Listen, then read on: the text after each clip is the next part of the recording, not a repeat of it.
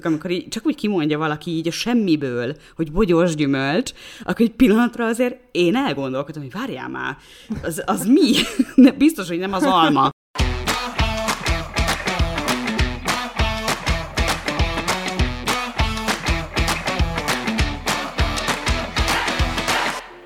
Sziasztok! Ez itt a Kultrahang Podcast második évadának ötödik része. Én Luca vagyok. Én pedig Edina. Ma ismét egy irodalmi résszel jelentkezünk nektek, és egy olyan könyvet hoztunk el, ami egy nagyon kedves könyv a szívünknek, és uh, nekem különösen, amikor elkezdtük a podcastot Edinával csinálni, akkor az első pillanattól fogva volt egy ilyen gondolatom, hogy én szeretném, ha egyszer erről a könyvről csinálnánk egy részt, és beszélnénk, mert annyi kedves személyes történetünk fűződik hozzá. Részben egyébként egy olyan történet is, amikor Edinával igazán jó barátok lettünk, úgyhogy ezt is majd elmeséljük nektek. Úgyhogy nagyon örülök, hogy egy ilyen könyvet hoztunk, már csak azért is, mert ilyen vészterhes időkben ugye jól esik, jól esik nekünk egy kis léleksimogatás, de hogy ne is fokozzuk tovább a kedélyeket, az elmondom, hogy melyik könyvről van szó. Ma Háj János a Bogyós Gyümölcs Kertész fia című novellás kötetéről fogunk beszélgetni. De szépen mondtad a Bogyós Gyümölcs Kertész fiát, mert én ezt a mai napig nem tudom rendesen kimondani. És egyébként az is bennünk volt a Lucával, és nagyon szépen köszönjük a visszajelzéseiteket az előző rész kapcsán. Sokan írtatok nekünk, hogy fontos téma volt, elgondolkodtatott benneteket, de hogy nem tudunk mi sem mindig ennyire mélyre, vagy ennyire nehéz dolgokról beszélni, és ez a könyv, hogy a Luca mondja, egy ilyen igazi, szívmelengető olvasmány, szerintem már említettük is egyszer a podcastben, amikor a karantén Igen. olvasmányainkról beszéltünk, tehát amint látjátok, ezt egy többször olvasott, többször felolvasott könyvünk, én ezt konkrétan felolvastam ö, a barátomnak belőle a kedvenc részeimet. Szóval én nagyon ritkán de olvasok jó. fel, különben nem tudom, hogy ti szoktatok-e otthon így felolvasni, de állítólag egyébként vannak művek, amiknek írtó jót tesz, például a verseknek különösen jót tesz, hogyha néha Igen. az ember hangosan felolvas őket. Nekem volt olyan vers, ami akkor állt össze, amikor felolvastam. Ezt a könyvet meg csak szintisztán ilyen jól esett. Jól esett, bár még mindig nem tudom kimondani, hogy bogyós gyümölcs kertész. La, most sikerült. sikerült. De most véletlenül sikerült. Igen, ennek a könyvnek szerintem jól áll egyébként a felolvasás. E- ezt az is mutatja, hogy én egyébként pont felolvasva hallottam először, mert hogy először, a, most ki akartam mondani, hogy hányban, de ezt nem teszem magammal, tehát a második Ördögatlan Fesztiválon hallottam először, nagyon régen, mert hogy ebből a könyvből nem csak egy hangos könyv készült, hanem egy önálló színházi est is Rátóti Zoltán előadásában, akinek azt kell mondjam, hogy nagyon jól állt ez a, ez a szerep. Az a szerep, amit most vállal a színészképzési egyetemen, az kevésbé áll jól neki, maradjunk ennyiben. Ezért is kicsit szomorú ez a téma, de minden esetre nekem ez egy nagyon kellemes emlék, amit elvitathatatlan, hogy ezt nagyon jól csinálta, és, és ott láttam először a Katlanban ezt a színházi előadást, ami ugye egy önálló estként abból áll, hogy Rátóti felolvassa ezeket a novellákat, és hát teljesen beszívott. Tehát nekem ez annak a katarktikus katlan élménynek, amit szoktam emlegetni, egy nagyon fontos része volt ez, a, ez az este, ahogy a Ferenci koncert, ahogy a Harcsa Veronika koncert, stb. És hát utána, amikor visszamentem Budapestre, akkor azonnal meg kellett szerezni, meg kellett venni a könyvet, és egyébként ez volt az első saját jogon dedikált kötetem is. Tehát ezért is nagyon különleges. Tehát az, amit nem mások dedikáltattak nekem, hanem én dedikáltattam magamnak. A könyvhéten, azok közül a könyvek közül ez volt az első ilyen, és külön kedves, hogy ugye a, a Hájról tudni kell, hogy ő nagyon szeret festeni, rajzolni, stb. Tehát, hogy ő maga készíti az illusztrációkat, meg a könyvborítókat is, és hogyha ismeritek a könyveit, akkor ilyen manókat szokott rajzolni, és nekem a dedikálásom is úgy néz ki a Bogyós Gyümölcsben, hogy a a Luca elbetűje a, a Manó sapkája, úgyhogy ez egy nagyon kedves, kedves emlékem. Úgyhogy így, és azt hiszem, hogy neked is Edina a Katlanon említettem ezt a könyvet, ugye abban az igazi, azon a bondingolós Katlanunkon. Hát ez egy későbbi Katlan, amiről beszélünk az egyik évben, de én úgy jutottam le először a Katlanra, nem is emlékszem, hogy ezt már meséltem de szerintem nem, hogy kaptam egy ingyen jegyet, mert hogy lefordítottam abban az évben valamilyen pályázati anyagot a Katlannak. És akkor ezt a béletemet, amikor megkaptam, akkor mondom, nagyon szuper, egy csomó barátnőmmel beszéltem, többen azt mondták, hogy ők jönni fognak, és tudjátok, hogy szokott ez lenni, amikor így folyamatában mondják le az emberek a, a jó bulikat. Nem tudom, emlékszünk-e még erre, de hogy van ilyen, amikor te kitalálod, hogy életetek fesztiválja lesz, és utána az összes barátnődnek közbe jön valami, vagy hát ő ezt mégse ismeri annyira, vagy mégse tudja annyira.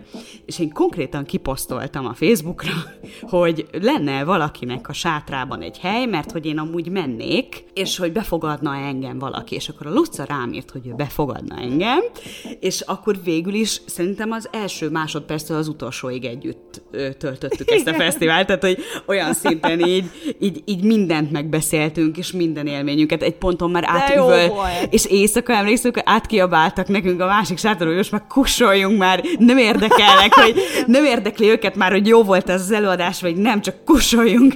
és így...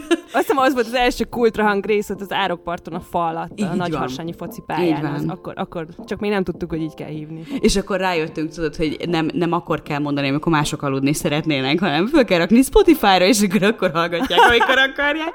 És, és ah. akkor ajánlottad nekem ezt a könyvet, és emlékszem, hogy, hogy konkrétan a címére kérdeztem vissza, meg így kutattam az emlékezetemben, hogy mi az a bogyós gyümölcs.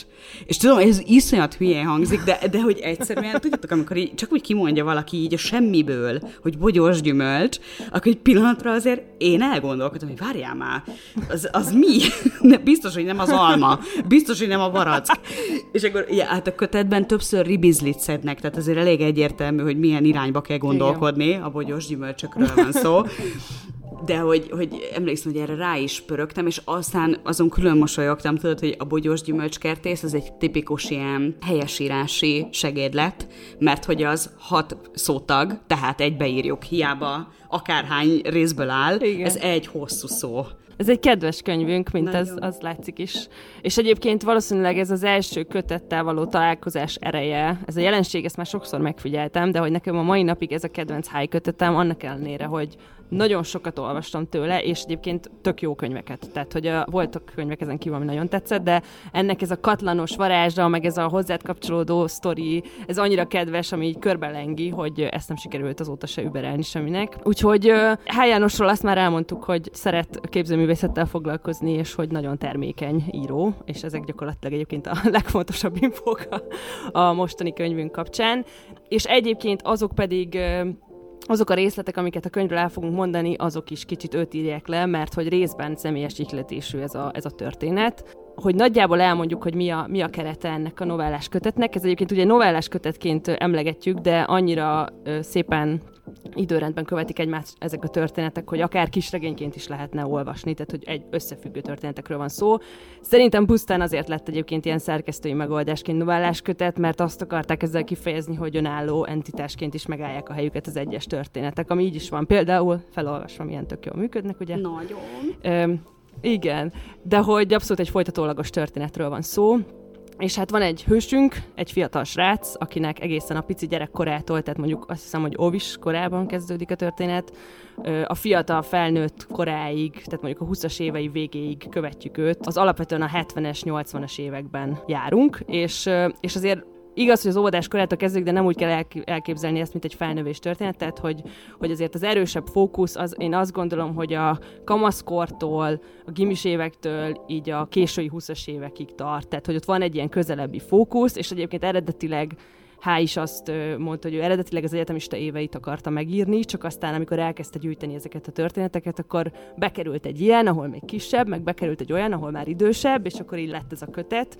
Úgyhogy részben róla is szól, ezt mondta egy interjúban, hogy ennek a főhőse valahol én vagyok, de, de nem teljesen, és én imádok egyébként ezen is gondolkozni, hogy a színházban ugye említettük az előző részben, hogy mindig ezeken a nem izgalmas részleteken gondolkozni, itt is, hogy mi az, ami autentikus, és mi az, ami nem, tehát mi az, ami tényleg megtörtént vele, Úgyhogy ez egy ilyen kötetés, és szerintem rögtön ott van egy ilyen izgalmas ö, kérdésként így kezdésnek, amikor nekiállunk. És hát, hogy mi foglalkoztatja ezt a srácot, ugye annyi minden érdekli, amivel tudunk azonosulni, hogy ő alapvetően vidéken nő fel, egy nagyon pici faluban. Azt nem említi konkrétan a könyv, hogy hol, de az Ipolyt emlegetik sokszor, és, és Háj maga is Vámos Mikolán, azt hiszem, nőtt fel, úgyhogy azt tudjuk, hogy nagyjából a Börzsönyi környékén vagyunk, és hát rockzenész szeretne lenni ez a srác. Tehát, hogy neki az az álma gyerekkorától kezdve, hogy annak itt egy zenekart és rockzenész lesz, és én imádtam, hogy Hendrixet és a Deep Purple-t nagyon sokat emlegetik, úgyhogy óriási, meg a Woodstock kereket, és hát aztán e- ezzel az ambícióval megy neki a felnőttkornak, Pestre kerül, aztán külföldre, stb., de ezt ne lőjük le a történetet. Úgyhogy nagyjából ebben a koordinátorrendszerben mozgunk. És amúgy milyen vicces, hogy emlékeztek a leges-legelső részünkre, ha esetleg hallgattátok, hogy abba is egy olyan novellás kötetről volt szó, amit ha akarunk regényként is olvashatnánk, és ez az életművésznők volt. Úgyhogy úgy tűnik, hogy ez a formátum, ez nekünk bejön. Mondjuk ki. Mondjuk hogy, ki, ez jó, jól áll nekünk, igen. Hogy író ezzel foglalkozik, akkor mi rá fogunk pörögni. De egyébként szerintem egy nagyon jó szerkesztésforma is, mert ugye nincs benne az a nyomás, hogy neked íveket kell bejáratni ezekkel a karakterekkel, vagy ben kell tartanod karaktert sokáig, de közben van annyi kontinuitás, hogy ha akarod, akkor hozzárakod, amit a korábbi novellákból megtudtál. Meg hát elméletileg úgy az van az a szabadság, amit én soha nem mertem ilyenkor megcsinálni, hogy össze-vissza is olvashatnád. Én azért Igen, általában én sorba, ugye? Azért, ha egy nove- még egy novellás kötetet is, most pont képzeljétek, Alice Munro-nak olvasom több novellás kötetét mostában, az is egy ilyen léleksimogató Én dolog. is. De jó! Alice Teljesen csodálatos, csodálatos. És őnála is olyan katonás rendbe megyek sorba, pedig van, hogy megnézem mondjuk a címét, és már előbb oda akarok jutni, úgyhogy nem tudom, lehet, hogy megpróbálom egyszer most már úgy olvasni. De nála szerintem egész nyugodtan. Abszolút. Tehát nála, nála nincs, ez a, nincs, nincs ez az összefüggés, igen. De ez itt szerintem segíti is egyébként az olvasást, mert pont az egyik kedvenc dolgom ebben a könyvben az az, hogy mennyire szimpatizálunk ezzel a sráccal, tehát hogy, hogy mennyire szeretnénk vele együtt érezni és menni, és, és, és annyira drukkolunk neki, hogy legyen már egy zenekara, és hagyják már próbálni valamelyik kultúrházban, a jó Isten megáldja őket, mert annyira szeretné, és hogy, és hogy, hogy szerintem itt azért ez kifejezetten jó, hogy úgy tudjuk olvasni a 16. novellát, hogy bennünk van az, amit az előző 15-ben leírt, és ami történt vele, uh-huh. és azért ezt mondjuk ki, hogy elképesztően jó humora van ennek a könyvnek, tehát hogy olyan kicsit keserédes, tehát erről fogunk beszélni, hogy, hogy történnek azért elég kemény dolgok is, de hogy ebből a kamasz látásmódból eredően ezzel annyira szépen játszik a háj, és nekem annyira tetszik az, hogy ilyen tehát, hogy nem barátom van, hanem haverom van, káromkodások vannak, azok a teljesen logikus kamasz gondolkodások vannak, hogy amit A meg B mond, akkor az úgy van, ugye, és hogy nyugaton minden jobb, hogy ott minden mennyire szabad, és ezekből annyi helyzet komikum adódik, amit olyan szépen lecsap, hogy tényleg hangosan lehet rajta nevetni, és ahogy egyébként a fülszöveg is mondja, hogy néha meg sírni is lehet rajta. Szóval e- e- ezt szeretjük, amikor így megmozgat minket, ugye? Hát meg tudod, hogy minden komolyan van véve. Ugye az ő én valóságomban ezek nagyon komoly dolgok, tehát nagyon komoly dolog, hogy ki lesz az én bandámban, nagyon komoly dolog a csaj, aki éppen tetszik nekem, és, és hogy ja Istenem, neki mit kell ott pöntyögnöm nekem a gitáron, hogy, és nagyon komoly az is, amit, amit már szerintem említettél, hogy ő ugye pici faluból indul, és megy ö, egyre nagyobb városokba, és ennek a megélése is különben, és például ö, nekem ez egy fontos dolog, én nem, én nem nagyon pici faluból származom, hanem egy egyel nagyobb városból, hogy én szolnoki vagyok, mondjuk ki, mindenhol vannak szolnokiak. Szolnok azért megyeszékhely, még akkor is, ha nem ö, régiószékhely, tehát hogy azért úgy tudod, van, van ott néhány dolog, de ettől függetlenül azért, amikor elkezdtem Budapesten egyetemre járni, akkor, akkor klasszikusan volt ez a, azért eltévedtem az egyetemi színpadra uh-huh. menet, rossz irányba szálltam fel villamosra, uh-huh. stb. És hogy, hogy egy csomó ilyet, ugye? És egy csomó ilyet ő is csinál csinál, de hogy, hogy ezek amúgy izgalmasak szerintem, meg azért, tényleg azért szuper, tudod, mert nem az van, hogy egy ilyen, tehát nincs hozzá ilyen magyarázkodás fűzve. Nem azt akarja, hogy fú, én akkor most nagyon megmagyarázom neked, hogy milyen a vidéki gyerekkor. Egyszerűen Igen. csak nem, van hanem egy ilyen teljesen egyszerűen. Igen. Így van. Igen, és, és az a nagyon jó, hogy annyi ilyen fontos élettémát érint, hogy valami biztos, hogy beakad mindenkinél, és ezért működik ez a könyv, mert, mert ha nem a vidéki gyerekkor, akkor a felnőtté válás, ha nem a felnőtté válás, akkor a nyugat, kelet-európa ellenállás, stb. De hogy nekem a vidéki gyerekkor az abszolút az egyik téma, ami beakadt, mert én viszont egy pici faluból származom. Én egy 3-4 ezeres faluban nőttem fel Györmösön Sopron megyébe, és 17 éves voltam, amikor felkerültem Pestre. Tehát kísértetiesen hasonló a történetünk ezzel a sráccal. Még úgy is, hogy egyébként van köztünk egy generációs ö, különbség, mert ugye nyilván nem a 70-es években voltam gyerek, hanem a 90-es években, de ennek ellenére ez a vidéki gyerekkor, meg egyáltalán a gyerekkor, tehát szerintem olyan szép családi jelenetek vannak benne, hogy, hogy nagyon jól esik ezt látni. Tehát például az egyik ilyen kedvencem, hogy a, a könyv címe, hogy az a könyv címe, hogy a Bogyós Gyümölcskertész fia. És ez az a durva, hogy a mai napig úgy működik, vagy legalábbis az én gyerekkoromban még úgy működött vidéken, hogy az alapján azonosítanak téged az idős falubeliek, hogy kinek a gyereke vagy. És tök durva, de hogy ez még most is így volt, hogy tehát én, én voltam a doktor úrnak a lányom, mert apukám állatorvos, és nyilván aki ismer meg az utcában, tudják, hogy ki vagy. De ha nem, akkor bemondod, hogy ki vagy, és akkor tudják, hogy hogy akkor abban a házban ott az Akácos utcában. Ja, persze. És van egy ilyen történet a könyvben is, hogy elkeveredik a srác, amikor még pici, és akkor bemondják egy falubeli asszonynak, hogy én a bogyós gyümölcskertész fia vagyok, és akkor fogja, hazaviszi. És ez nagyon vicces, hogy ez most is így működik, tehát ez tökre nem egy ilyen eufémizmus, nem ez, ez így van. És ami nekem nagyon tetszett még az apa figura ebben a könyvben, ami ez a, ez a klasszik, ilyen tipikus, az az apa figura, aki így egyszerre küzd nagyon azzal, hogy, hogy azonosuljon a gyerekei értékeivel, de egyszerre valahol nagyon büszke is rá, viszont megdöglene inkább, mint hogy ezt megmutassa neki. De nekem nagyon tetszik az a jelenet, amikor apa tanul. Tehát ugye itt az apa egy bogyós gyümölcs kertész, ezt mondtuk, ez a foglalkozása, és akkor van egy ilyen jelenet, amikor ő tovább képzi magát ilyen öntözésből, gazdálkodásból, stb., és akkor nézik a fiai, és akkor így írja, írja a hány, hogy hát, hogy magasodik a homloka, hogy apa most okosodik, nehogy beleszóljunk, mert hogy most lesz egyre okosabb.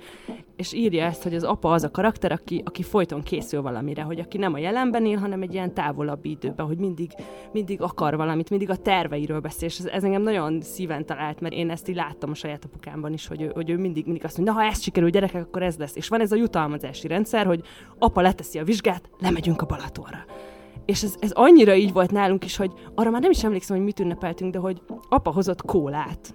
És nekem ez a gyerekkoromban egy ilyen tök jó emlék volt, hogy van otthon kóla, amit egyébként nem szabadott inni, de akkor így elővette, és mondta, hogy mert ma ünnepnap van, tök cikén nem emlékszem, mit ünnepeltünk, de mindegy, a kólára nagyon emlékszem. Úgyhogy ezek annyira kedves dolgok, és én nagyon hálás vagyok ennek a könyvnek pont ezért, mert erre mondom, hogy léleksimogatás, mert olyan jól esik emlékezni, főleg innen nagyon messziről. Úgyhogy ez tök jó. De ez, ez fantasztikus szerintem, hogy egyébként ilyen ö, család szinten, vagy kulturális szinten mik azok a dolgok, amik meghatározzák az ember gyerekkorát, és összekötnek bennünket. Nálunk fekete halálnak volt hívva a kóla.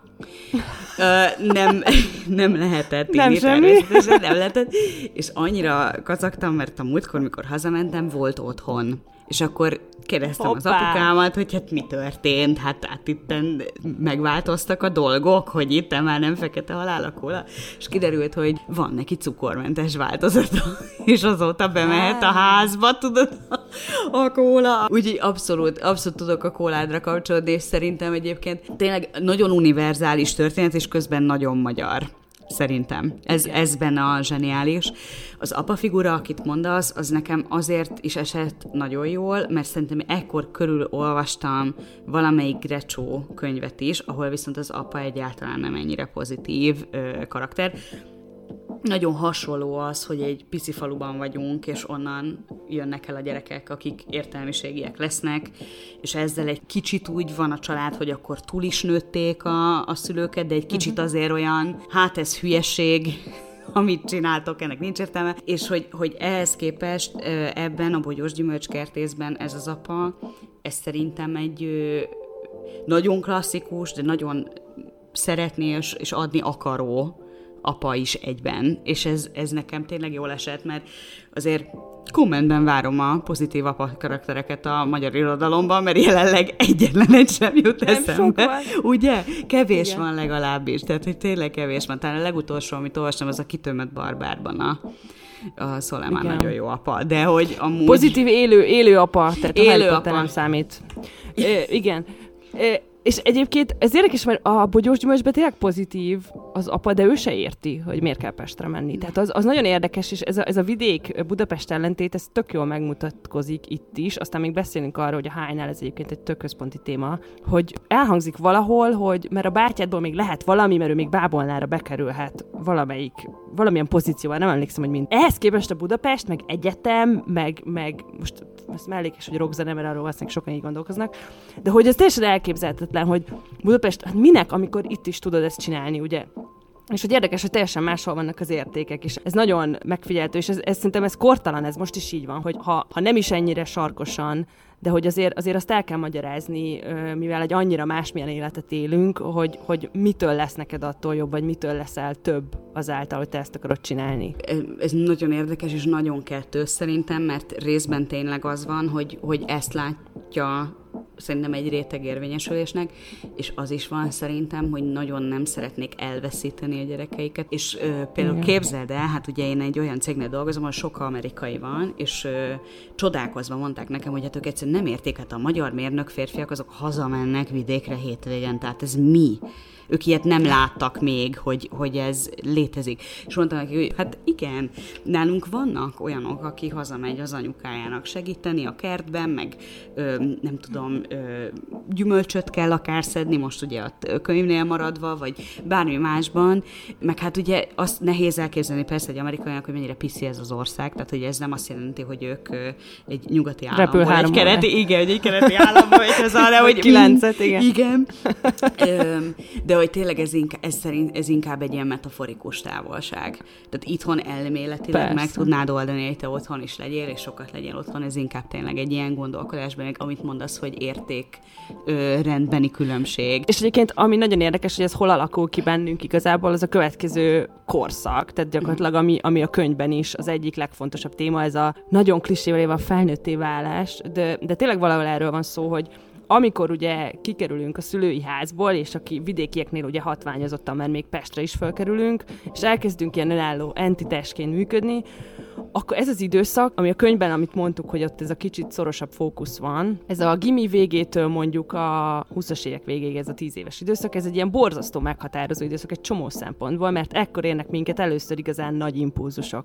És ugye úgy, hogy saját jogunkon, tehát a saját véleményünket alakítjuk ki a világról, stb. És nyilván gondolok itt egyrészt az emberi kapcsolatokra, az első szerelmek, az első csalódások, a nagy barátságok, stb., de a kulturális dolgokra is. Tehát, hogy azok a könyvek, zenék, filmek, amikkel ekkor találkozunk, meg helyszínek, meg stb., azok annyira meghatározóak, hogy valahol akármennyit érünk aztán később, valahol ezek kerülnek be abba a koordinátorrendszerbe, amivel aztán később így leírjuk magunkat, és szerintem ez, ez tényleg borzasztó fontos, mert ugyan bennem csomószor felmerült a könyvolvasása közben is, hogy Jézusom, mennyire más ezt felnőtt fejjel visszaolvasni, meg végig gondolni, hogy hát ugyanígy működött az agyam, és van ez a gondolatkísérlet, tudod, hogy mit mondanál a 17 éves kori magadnak, hát hogy lenne miről beszélgetni, de hogy valahol ez tök szép, hogy nyilván ö, akkor annyi tudásanyaggal éppen akkor úgy reagálsz, és úgy éled meg ezeket a történeteket, és van ez a fajta bölcsesség, amit a szüleink emlegetnek mindig, amit csak úgy lehet megszerezni, hogy bizonyos életkorral ö, ugye hozzád rakódik, szépen mondtam.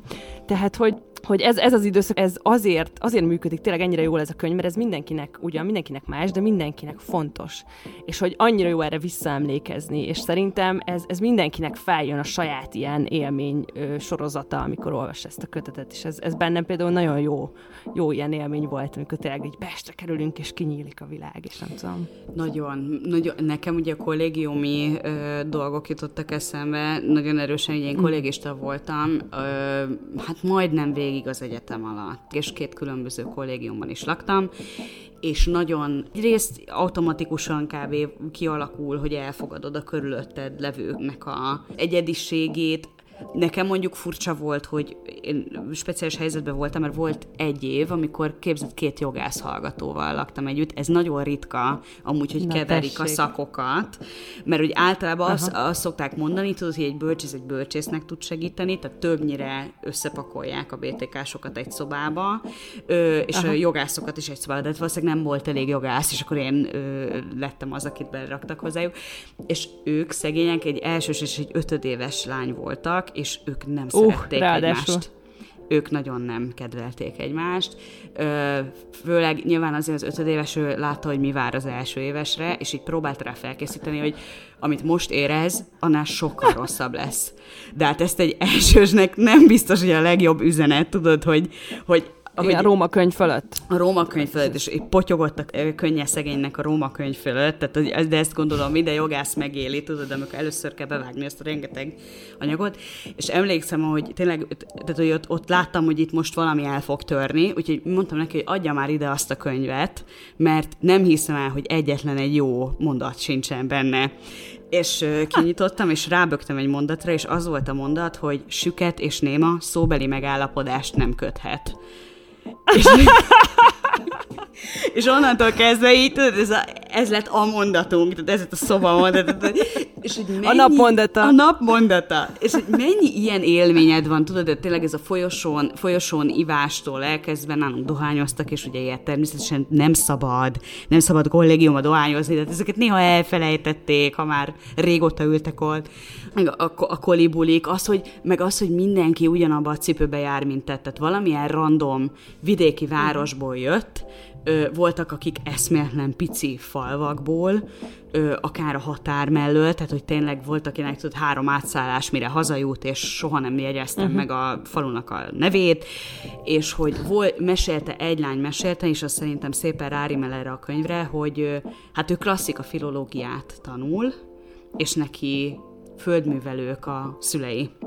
Tehát ő, ő, e, tudod, amikor tényleg elképzeled, hogy na az ógörög, meg a... Meg a bogyós gyümölcskertészet. Között milyen messze vannak egymástól. Így van. És hogy mondta, hogy neki, nekik például az nehéz, hogy pe, ö, piedesztálon tartják, mert jaj, te bejutottál, nagyon ügyes, vagy stb. De közben remegnek, hogy ezzel mit fog tudni csinálni. És azóta egyébként nem is tudom például, hogy ez a, az a lánya, ami lett, hogy ő talán akadémiai karriert kezdett, vagy valami uh-huh. teljesen más csinál már, nem tudom. De hogy ez meg a másik, hogy szerintem ezt is említetted, hogy nem tudjuk, hogy mire jó ez típusú kérdés. Nálunk ez például nem volt kérdés, de hogy ugye amikor a magyar szakra eljöttem, akkor én se voltam benne biztos, hogy mire jó ez. Tehát annyit tudtam, hogy én tanár nem akarok lenni. De ez elég kevés egy önéletrajzba. Elnézést, én tanár nem szeretnék lenni, de itt a magyar szakom sokkal. később kialakul. És, és pontosan arra volt jó az egyetem, hogy, hogy belenézzek, hogy mi van, mik a lehetőségeim, ismerettségeket szerezzek, gyakornokoskodtam egy csomó helyen, stb. És ez például tök érdekes, hogy ebbe a könyv ez inkább tényleg arról szól, hogy a, az embereket, meg saját magamat hogy élem meg. De so, sokkal inkább ez a ú, most akkor én ciki vagyok, vagy nem vagyok ciki, akkor, akkor én most így, így tetszem, vagy nem tetszem. Hát, ugye van, van két sztori is, ami arról szól, hogy minden áron nyugatra akarunk menni. Ugye egyszer leszedi a, az összes ribizlit a földön hozzá, hogy kimenjen Párizsba, és minden sornál azt mondogatja, hogy hány kilométerrel jut közelebb a városhoz. Igen. És hogy ez mennyire gyönyörű valahol, hogy ő ezt ribizli szedéssel csinálja meg, de aztán ugye nagyot koppanunk, amikor a lány inkább az amerikai fiúért van oda, mint értünk. Igen, és pont nyugaton történik az egyik legrosszabb élménye. Igen. Igen, ez nagyon érdekes, de egyébként az is, ahogy, ahogy azt mondod, hogy ennyi idősen mi, mit képzelünk a világról, hogy hogyan lesz, hogyan fogunk érvényesülni, mi lesz a jövőnk, és azt hiszem nagyon izgalmas, hogy hova visz minket aztán az élet, és itt is van egy ilyen személyes párhuzam a, hát nem is a fiú, nem is a szereplő, hanem a, az író, a háj története, meg az én történetem között, uh-huh. ha nem is ennyire élénken, mert hogy a fiú ugye rockzenész akar lenni, és ezt mondta a Háj egy interjúban meséli, hogy, hogy hát ez, ez szintén egy életrajzi vonás, tehát hogy ő is tényleg rockzenész szeretett volna lenni, és még meg is alakult az Originál Láger nevű zenekara, ami a könyvben is Originál Lágernek hívnak, tehát ez tényleg így van, amin én hangosan felröhögtem, amikor olvastam, hogy milyen hülye név az, hogy originál láger. Zseniális. És, és ez, szóval ez létezett, ez a zenekar, ez a H. Jánosnak a zenekara volt, megírta, egy, egy-két szöveget megírt, az külön büntetés uh, idéz az egyik uh, dalszövegben az interjúban, ajánlom szeretettel. És akkor kérdezi tőle a Rátóti egyébként egy ilyen beszélgetésben, hogy akkor hát mi, hogy, hogy lett mégis író, miért nem, miért nem lett rockzenész, hogy alakult ez az egész, és amit erre mond, ez nekem borzasztóan tetszik, és azt gondolom, hogy tök sok mindent megmagyaráz, hogy azt mondja, hogy ha, hogy ha az ember ugye valamiben nem tesz megfelelő mennyiségű energiát, akkor az, abból nem lesz semmi. De hogy egy ponton van egy tudatos döntés, és hogyha másfelé megyünk, akkor, akkor valahol tudtuk, hogy az, az az út nekünk nem menne annyira, vagy nem azt az utat kell választani, és hogy E, ezt rólam nem tudom, kevesen tudják, de hogy én tök sokáig színész szerettem volna lenni, és ugyanígy már, már kicsi gyerekkoromban én ezt kitaláltam, amikor megkérdezték, hogy mi leszel, ha nagy leszel, nem volt balerina korszak, meg kukás autókorszak, meg stb., hanem rögtön ezt mondtam. És ezt így vittem is magammal szépen következetesen egész egy színmű felvételig, amire ugye nem készültem eleget, ez nem sikerült, és, és szere- szeretem azóta ezt úgy mesélni, hogy hát, mert így alakult az élet, hogy a jogra kerültem, meg hogy szülői nyomás, meg stb. Ez nem igaz. Tehát valójában, és ez nekem nagyon tetszik, amit mond a Háj, hogy, hogy ha megfeszültem volna én, akkor a színmű nélkül is tudtam volna színészteni, de nem feszültem meg. Vagy oda mehettem volna még hatszor, ugye. Tehát, hogy, és ez is mennyire szép, hogy amit elképzelünk a világról ilyen tizenévesen, meg 20 évesen az első pár évben, az mennyire máshogy alakul, és hogy kell egy pont, amikor erre visszanézel, és azt mondod, hogy ez, ez az én döntésem volt, és én mentem erre. Szóval sok ponton nagyon, nagyon szépen lehet ezzel a könyvvel azonosulni, azt gondolom. Én ez nagyon tudok csatlakozni, mert úgy nem nagyon leszel dramaturg, ha nem írsz. Elmondhatod mindenkinek ez pedig Edina története. Abszolút, hogy elmondhatod mindenkinek az összes bulin, elmehetsz felvételizni, tényleg valószínűleg nyilván három év bölcsészkar után jól is fog sikerülni a műveltségi teszted, mert azért tudod, hát a bölcsészkar erről szól, de hát érted, hát három évig ontják a fejedbe a gyakorlatilag egyetemes és magyar kultúrát, tehát utána persze, hogy meg tudod írni az első kört, de aztán, amikor már írni kell, meg amikor már nyomás alá helyeznek, hogy akkor most gyorsan, meg stb., akkor azért kijön például, ha nem írtál. És ez ugyanez, amit te mondasz, hogy ha nagyon akarod, te lehetsz kis független műhelyeknek a dramaturgia, és gyakorolhatsz, és próbálhatod, ha tényleg akarod. De hát mint tudjuk, én se, én se akartam annyira. És ez valahol tök jó, meg el kell fogadni, és mennyire jó nekünk, hogy a Hype például író lett, mert így olvashatjuk ezt a remek könyvet. Ugye? És, a, és a többi remek könyvét is egyébként. Egy az csomó van neki, de tényleg. Igen. És, és az az érdekes, hogy mennyire sok, ha már az egyéb könyvei előkerültek, hogy mennyire sokféle módon tud írni ez az ember. Ez nekem tök hangsúlyos, hogy sok író van, akit azért szeretünk, mert úgy ír, ahogy, de egyféleképpen ír. Uh-huh. És hogy a High szerintem ő megfelelően tudja változtatni a, a narratív narratívát, meg a leírási stílusát is az egyes könyvei között. Tehát például emlékszem, hogy a Xanadu című regényében ilyen barokkos körmondatok vannak. Ilyen kicsit nehezebben, lassabban olvasható, de oda az illik, tehát hogy ilyen szépen megkomponált nagy mondatok. Itt meg ugye, ahogy mondtuk, ilyen játszik könnyedséggel, meg slang használattal meséli a történetet, néha ilyen mondattörések vannak, és egyébként ez is izgalmas, hogy amikor ilyen súlyosabb cselekmények vannak a történetben, akkor néha egy mondattöréssel abba hagyja, tehát hogy a képzeletünkre bízza, hogy ott mi történik, meg hogy befejezzük a mondatot, de ezt csak akkor teszi meg, ha mindenki pontosan érti, hogy mi történik, mert megfigyeltem, hogy hasonló dolgokban, amikor esetleg kétséges lenne, hogyha félbehagyná, ott viszont kiméletlenül mindent leír szó szerint. Tehát nagyon izgalmas, hogy ezzel így játszik, ugyanolyan súlyú cselekményeknél, úgyhogy ez izgalmas. Szerintem te többet olvastál amúgy hányt, mint én én nekem ez az erős gyanúm, és ez kb. biztos, mert én könyvben még a napra jutni olvastam szerintem tőle, és a többit nem, vagy nincs róla emlékem, de valószínűleg inkább, hogy nem. Viszont a Nehéz című drámáját, azt együtt láttuk a igen, a Katlanban. A Katlanban együtt láttuk. És az még bárka előadás volt, ugye Mucsi Zoltán Mucsi, játszotta, Mucsi játszotta, igen. És mellé játszott a Lázár Kati egy néma szerepet, végig az első felvonásban néma csöndbe ült Zseniális! Istenem, zseniális volt a Liza, és végig krumplit pucolt. Igen. Emlékszel? Igen. És csak rá tudtál néha figyelni. Igen. Igen, és a, annyira durva, hogy ez azóta ezt akartam már neked mondani, hogy a, a, a színházas részünkben, hogy, hogy micsoda élmény, hogy valaki csak ül a színpadon, némán, és két és fél órán keresztül leves zöldséget pucol, és meg kell őrülni tőle. Igen, igen. Bocsánat. De az egy, az egy, az egy nagyon akkor... szuper előadás volt a mérhetetlenül forró tornateremben, és akkor a mellettem ülő srác utána kérdezte, hogy hogy tetszett, mondtam, hogy hát, szerintem a vége azért össze van csapva, de hogy, de hogy elég jó volt, és akkor utána világosítottak fel, hogy én a hánynak a fiának sikerült természetesen azonnal azt mondani, hogy hát a vége össze van csapva. Hoztam a nem stílusomat. de, de nagyon-nagyon szépen reagált, mert rögtön rám és ilyen tök, tök nyílt tekintetem megkérdezte, hogy miért gondolom ezt, és elmondtam neki, hogy miért gondolom ezt, és bologatott, és azt mondta, hogy ez egy nagyon érdekes megközelítés, nem tudom, hogy ez azt jelenti, hogy egyetért, hogy azt jelenti, hogy hát te hülye vagy, ezt azóta se beszéltük meg, de nagyon vicces volt, és tényleg ezekben én nagyon szépen bele tudok sétálni egyébként, tehát ez a klasszikus, hát ez ilyen, ilyen francia komédiás vicc, tudod, amikor tényleg így, így nyomod, nyomod, nyomod, és kiderül, hogy ez előtted álló a, nem tudom, igazgató tanács elnöke, és neki most jól elmondtad, hogy minden hülyeség. Igen. Hát van ez a vicc a tornateremben, tudod, hogy az az elálló fülű fiú a kilences mezben, Jézusom, hogy néz ki? Az az én fiam. Nagyon jól áll neki, tudod, van ez a vicc. Ez a, ez a klasszik esete. De azért az, az, té- az a nehéz, az tényleg egy kemény, kemény dráma volt, azt kell mondani. Azt ugye direkt a Mucsira írta, ha jól tudom, a, a Háj, mert hogy őt képzelte el erre a szerepre. Uh-huh és hogy az is mutatja, hogy azért ő szereti ezeket a kőkemény témákat, tehát egy elég széles skálán mozog az ő tematikája, és ez a Bogyós Gyümölcs kertész, ez, egy, ez a könnyebben fogyasztható könyvei közül való abszolút, de itt is azért vannak ugye kemény témák, de ez a a, a, a gyerek erre a legjobb példa egyébként, amit még csak elkezdtem és nem fejeztem be, de hogy, hogy nagyon kemény, hogy ez a, ez a vidékiség, ez a, ez, a, ez a kicsit nehéz életmód, ez a, hogy mennyire könnyű lecsúszni, az alkoholizmus, ugye a nehézben is ez a téma, és hogy ebből kitörni vágyás, de hogy a környezeted mindig visszahúz, tehát hogy ő, ő, ő nagyon szeret ezzel a társadalmi egyenlőtlenséggel foglalkozni, és ezt nézni, hogy mi okozza azt, hogy valakinek sikerül ebből kitörni, valakinek nem, és hogy és ez, ez, ez a küzdés, ami egyébként egy csomó egyéb írót eszünkbe juttatott. Tehát nekem például ezeket a népi írókat. Abszolút, meg még a, bocsánat, a Bogyós Gyümölcsnél azért azt mondjuk el, hogy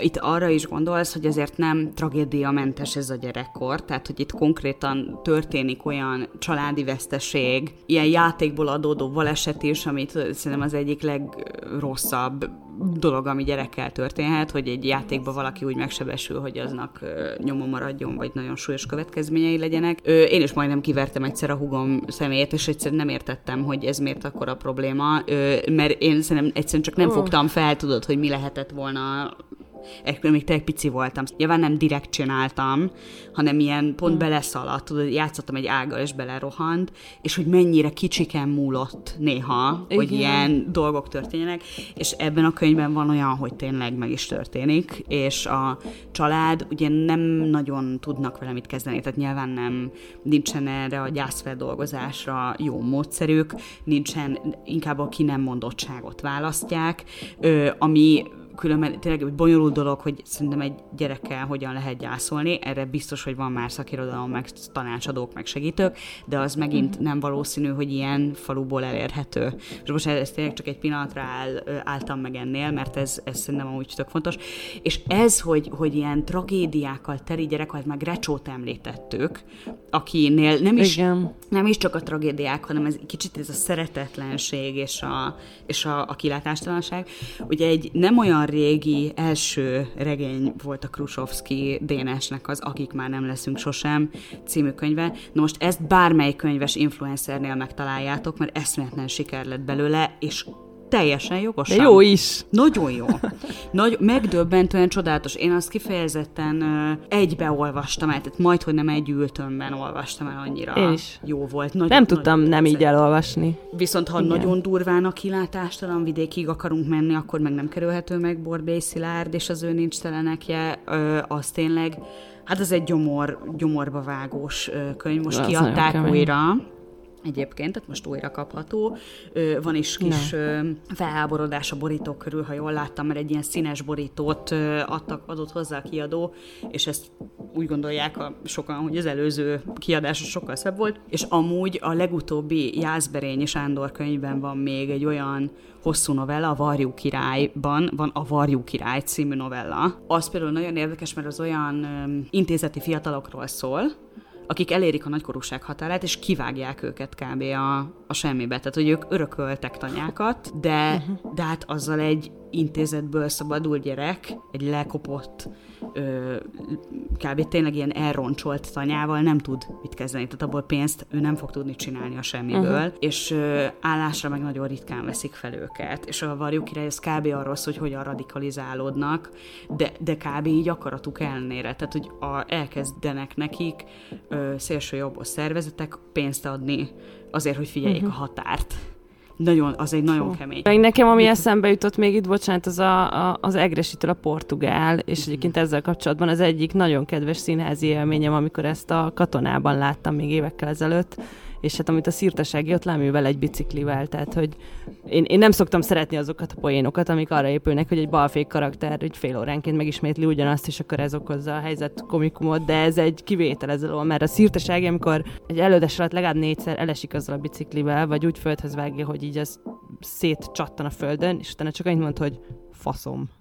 Ezt így, ez így zseniális, és így nagyon hallom, hogy ezt a szírtesági mondja, tudod, és Az igazság, hogy nagyon hiányzik a színház, azt kell mondanom. Úgyhogy ez, ez egy tök kedves történetem. Úgyhogy van, van ebből a vidéki témából termés bőven. Van, van, és még, bocsánat, még egy ember jutott eszembe, hogy közben itt ö, beszélünk, hogy nekem Szabó Magdának is vannak ilyen hangjai, ö, aki, uh-huh. ugye, mint tudjuk, azért egy elég szépen ír, esztétizálja, stb., de például az Ókút, vagy akár az őz, az, az is foglalkozik azzal, hogy mi van akkor, amikor, amikor valaki nem is, nem is csak a vidékiséggel, hanem, hanem ezzel a fajta mindennel, ami hozzá tartozik. Itt értsétek inkább uh-huh. ezt a, azt a családot, aki nem tud téged ugye abba támogatni, amit csinálsz, vagy hogy, vagy hogy milyen ilyen el, kimondatlan dolgok vannak egy ilyen, uh-huh. Az ő esetében, ugye, mint tudjuk, Debreceni család esetében. Tehát uh-huh. azok, azok is nagyon érdekesek. Szerintem ez úgy tűnik, hogy ez a magyar irodalomban egy elég kemény, ilyen visszatérő Abszolút. téma. Igen, és biztos, ha még itt gondolkoznánk, egy csomó eszünkbe jutna egyébként. De azért azt, azt hájra visszatérve azt is látjuk, hogy az utóbbi években meg kicsit kikacsingat ebből a témából, vagy hogy másfelé indult el, mert hogy a, az egyik nagyon más műfajú kötete, ami megjelent, nem is tudom, egy két éve, szerintem az a Kik vagytok ti című kötet, ami pedig egy ilyen irodalomtörténeti összefoglaló tulajdonképpen, ugye Szerbantul után szabadon, ami azért egy hatalmas és kőkemény munka, és nem is egybeolvasásra szánták, úgyhogy én is csak így szemezgettem belőle, de zseniális, amiket eddig elolvastam. Ugye ez azzal a nem titkolt célral készült, hogy egy kicsit lebontsa ezeket a, az írókat, meg költőket övező ilyen közhelyes távolságokat, vagy hogy mondjam, tehát hogy ezt a tehát közelebb hozza őket, hogy ők ilyen, Aha. így van, köszönöm. Tehát ez, ezt a misztikus ilyen, ilyen piedesztára emelést, és akkor ő, is azt mondta, hogy ő is író, és nem szobrok között szeretne élni, mert ő se szobor, hanem ezek emberek, és ezért, és tényleg úgy adott nekik hangot, hogy én az, az, az Adira nagyon emlékszem, hogy van egy kicsit azért ilyen így írtok is ö, iránya is benne, tehát hogy egy közben nagyon, nagyon hasznos, és tökre sok információval dolgozik, tehát szerintem oktatáshoz is nagyon jól használható, de van egy nagyon jó humora ott is, és nekem tökre beugrott róla a Moslékország, úgyhogy a Karintinak az Adi, Adi képe. Úgyhogy nagyon jó ez a könyv. Különben én azt látom egyébként, hogy azért a H. Jánossal, hogyha esetleg nem találkoztatok még a nevével, akkor könnyű utána nézni, mert vele szeretnek interjút készíteni, vannak róla tök jó portrék, különböző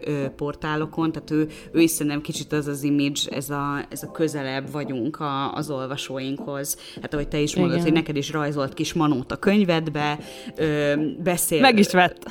meg is vett vele, ott van a, a én, én egy olyan fotóra emlékszem, amit kb. nála otthon készítettek, és a gitár ott van még mindig mellette, tehát azért megmaradt az a gitár, csak nem lettünk ah. rockzenészek, és szerintem, ahogy mondod, hogy a könyveiben sokfajta történet, sokfajta karakter van, nézzétek meg, hogy nektek melyik tetszik, mi a Bogyos Gyümölcs Kertész fiát szívből tudjuk ajánlani, és még egyszer sikerült kimondanom, pedig közben bevallom, én boroztam, lehet, hogy ha, néha halljátok a részben amúgy, hogy nyelek, ezt észrevettem. Hát hogy ez, ez, a, Edi nem, ez a bogyós gyümölcsekkel a legjobb dolog, ami történhet ez a bor. Így. Ez így van, hát akkor egészségünkre. Így is van.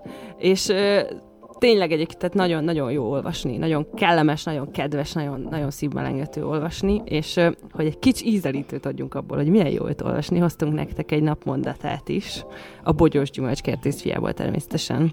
Így mondta többes számban, mert amit Pesten csináltak, az általában többes számban volt. Pesti nem is létezett vidéken, csak pestiek akik nem kocsmába mennek, hanem kocsmákba járnak, meg mozikba, meg színházakba. Nem boltban vásárolnak, hanem boltokban lófrálnak. Hát... De jó lenne, ugye, nem? Ezt, mennyire jó lenne most boltokban lófrálni, meg mozikba, meg színházakba, meg pláne. Nagyon-nagyon szépen köszönjük, hogy ismét meghallgattatok benne. Egyszerűen a napmondat egy kiváró zárása ennek a napnak. A következő részig elértek bennünket, és ezt most, bocsánat, de még egyszer elmondom, mert kaptunk ilyen kérdést Facebookon, hogy a zárt csoportunk az már nem működik, hanem most már a Kultrahang Podcast page-et tudjátok lájkolni, és a Instagramon továbbra is kultrahang néven vagyunk elérhetőek. És a következő alkalommal jön az újabb egyéb részünk, és hát azt tervezzük, hogy én eléggé kifagatom a Lucát, hogy milyen ott, ahol most ő van, amit az előző részből tudtok, hogy ez Chicago, Illinois, ami egy nagyon izgalmas város, és kíváncsi vagyok, hogy hogy, hogy élitek meg itt ebben a helyzetben is valószínűleg csodálatos. Én most azt olvastam utoljára, hogy Chicagóban is szólhat a jazzzenet, de erre legközelebb visszatérünk. Addig is Hú, köszönjük micsoda szépen. cliffhanger! köszönjük szépen, hogy itt voltatok. Sziasztok! Sziasztok!